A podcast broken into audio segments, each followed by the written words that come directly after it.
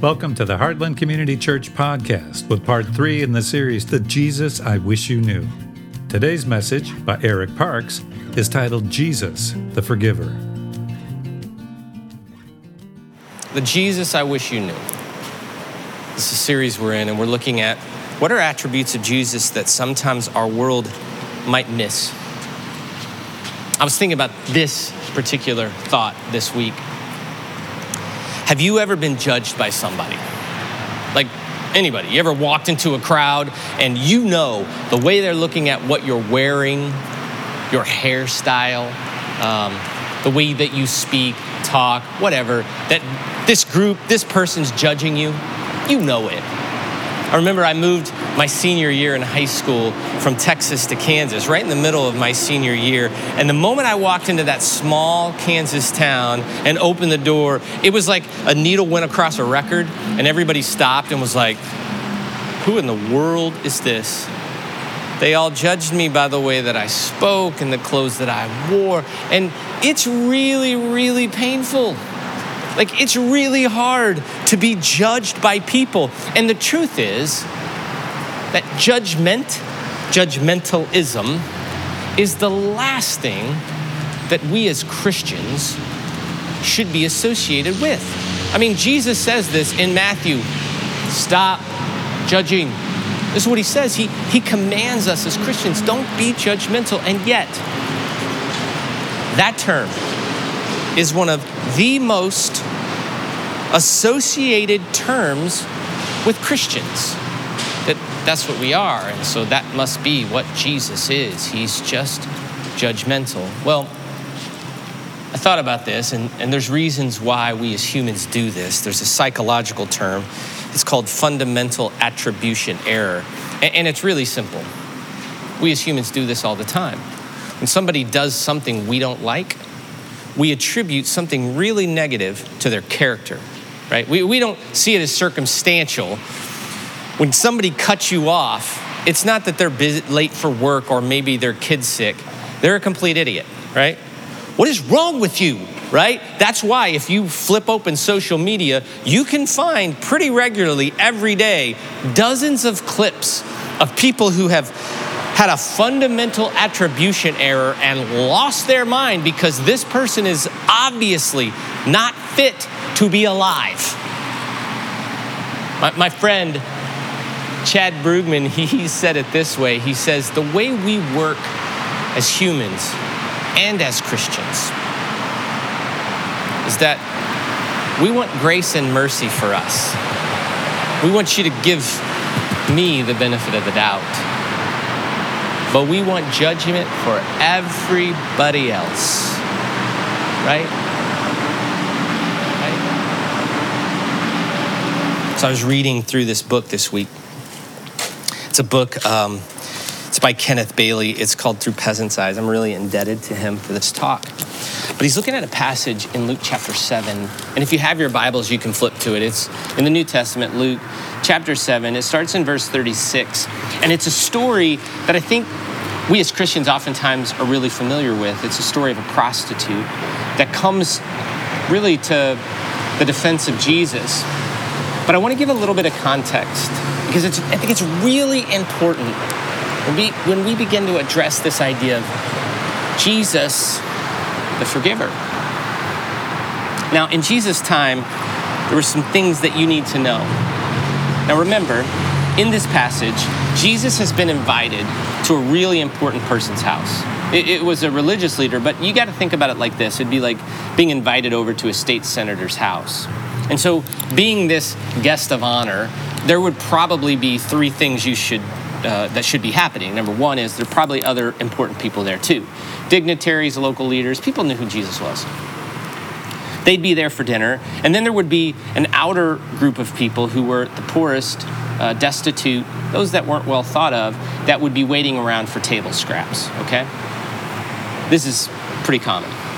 So Jesus shows up at this really important person's house, okay? And normally when you show up to someone's house, there's a few things that always happen. Always. It's customary. Three things. Number one, you're always greeted with a kiss. Now, that doesn't seem too weird, does it? I mean, when we see someone we haven't seen in a long time, or if we have someone who's invited to our house, it's very customary to reach out your hand and shake. Not right this second. We're doing other weird things like elbow bumps and virtual hugs, but you know what I'm saying.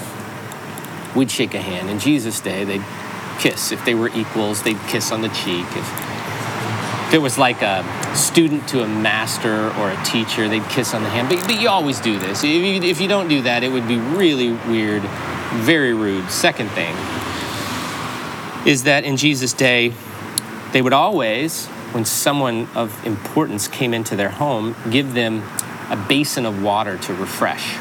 Now, I know that seems strange to us.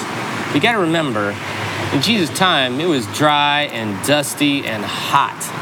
And I was thinking about this a few years ago. Chrissy and I, we were in Rwanda.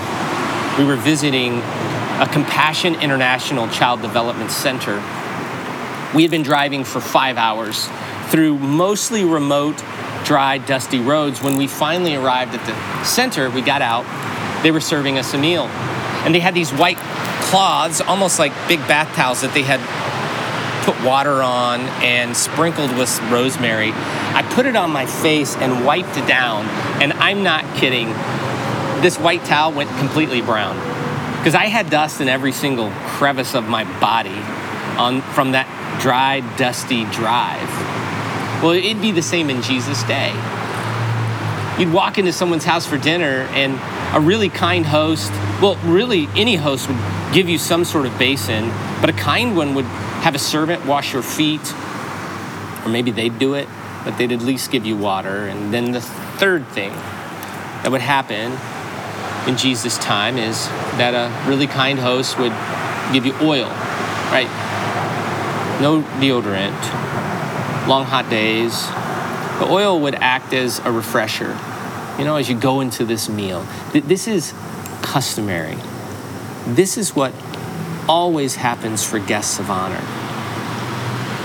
And this did not happen for Jesus at all. And nobody does anything. His disciples don't. Well, almost nobody. A nobody does actually do something. A prostitute. Yeah. This lady who was standing on the outer edge, she sees what this, these religious leaders do to Jesus. Like, how can you be so rude to this unbelievably amazing human that talks to people like me? And so something like happens in her, and she decides to act. Now, here's the thing she knows if she walks up and she interacts with Jesus, she's gonna get smacked, beaten, and maybe stoned and killed. She knows. But she can't sit there and do nothing. And so, in this most heroic, beautiful act, she comes up to Jesus, and the kiss that he wasn't given, remember how he was slighted in that way? She drops to her knees and she kisses his feet. She wasn't an equal. She couldn't kiss his cheek or hand, but she kisses his feet. And then she doesn't have a basin of water. So the Bible tells us she just starts weeping on his feet. And then she takes her hair and she uses her hair like as a towel. She wipes the mud and dust and muck from Jesus' body. And then would have been customary for her as a prostitute to have alabaster oil. It would have hung from her neck. And it was the one thing that made her job remotely remotely palatable. The smell, the alabaster. She pours it on his feet. The kiss, the washing, the oil. It's such a beautiful moment, and yet, as humans do, they don't see what's happening. They sit in judgment. Jesus knows it. He reads their mind and he tells them this parable like, listen, isn't it true? Like when we've been given much grace, that out of that should flow such beautiful mercy. He gives them a parable about a debtor. And then he talks about this woman. And he says, So I tell you in verse 47, all of her sins are forgiven. And, and that's why she's showing, showing such love. She's been like this recipient of grace. And just like judgmental people do, they don't hear the story, they don't see themselves as recipients. They see what they want to see. And they make this crazy response. They look at each other and they're like, Who is he? He forgives sins. Really? Really? You know, I think sometimes we can be like those Pharisees. We can. And I know it's like I'll hear people all the time, yeah, but I, I just, I, I got to speak the truth. I, I, I, I got to tell the truth. But in, in actuality, what we're really doing is sitting at this table of blessing that we don't deserve. And we really just don't want anybody else to sit at the table with us. So you realize, like, Jesus didn't come to judge. That's not our jobs. He said in John 3 17 that God sent his son into the world not to judge it, but to save the world through him. So if Jesus isn't standing in judgment, why do we? You see, Heartland, this is why I've said from the moment I stepped into leading this church that we were going to build a church for anybody and everybody. People who were far from God, lost, broken, don't look like you and me at all. If you're someone who says, I, I don't belong in a church, we're the church for you. If you think you have it all put together, we're the church for you. This is the place we have to be like, we have to be a people that know how to receive grace. But we also have to have, be a people who know how to be a pipeline of it too. You see, if it weren't for that, someone, a group of people who knew how to pour out grace in a similar way Jesus did, I wouldn't even know him.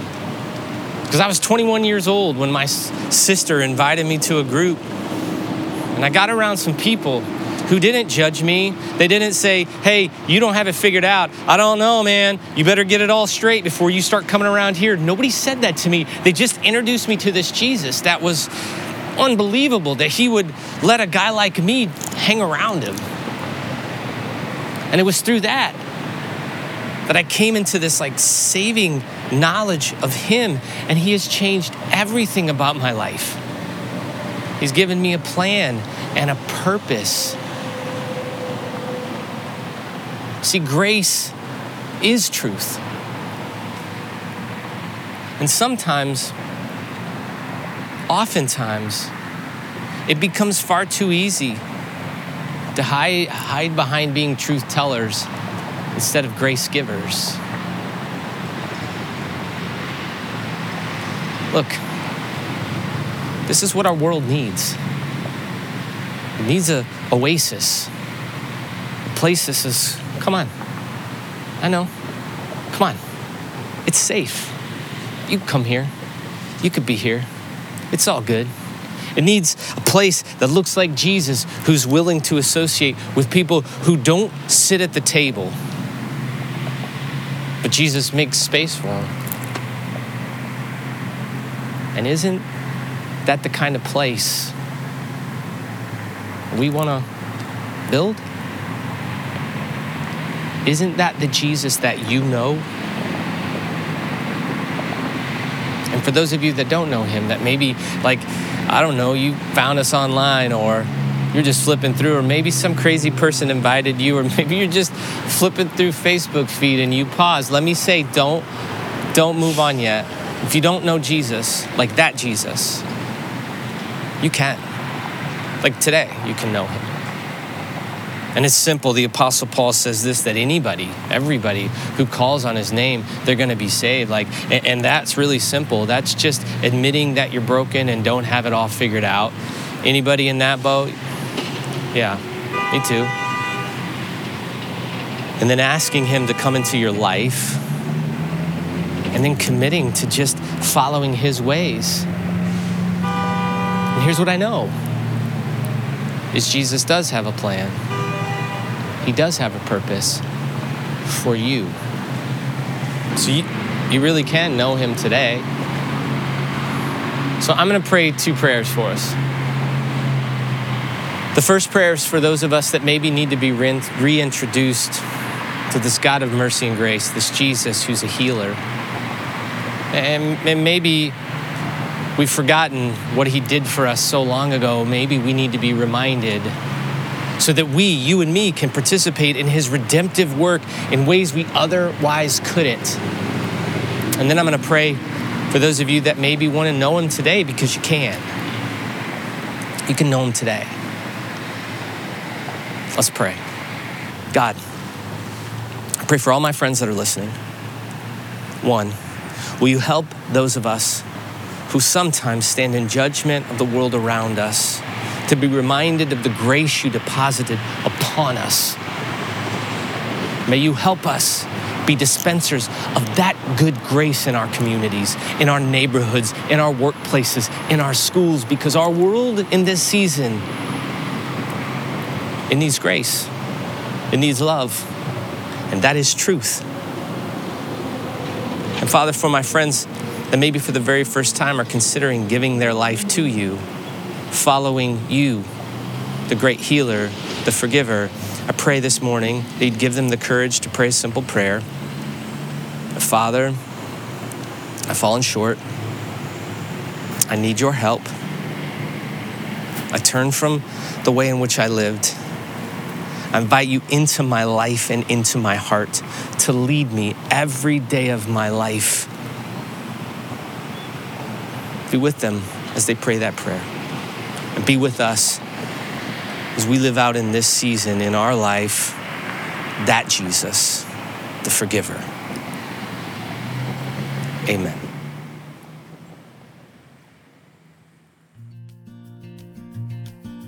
You've been listening to the message Jesus the Forgiver with Eric Parks, co lead pastor at Heartland Community Church.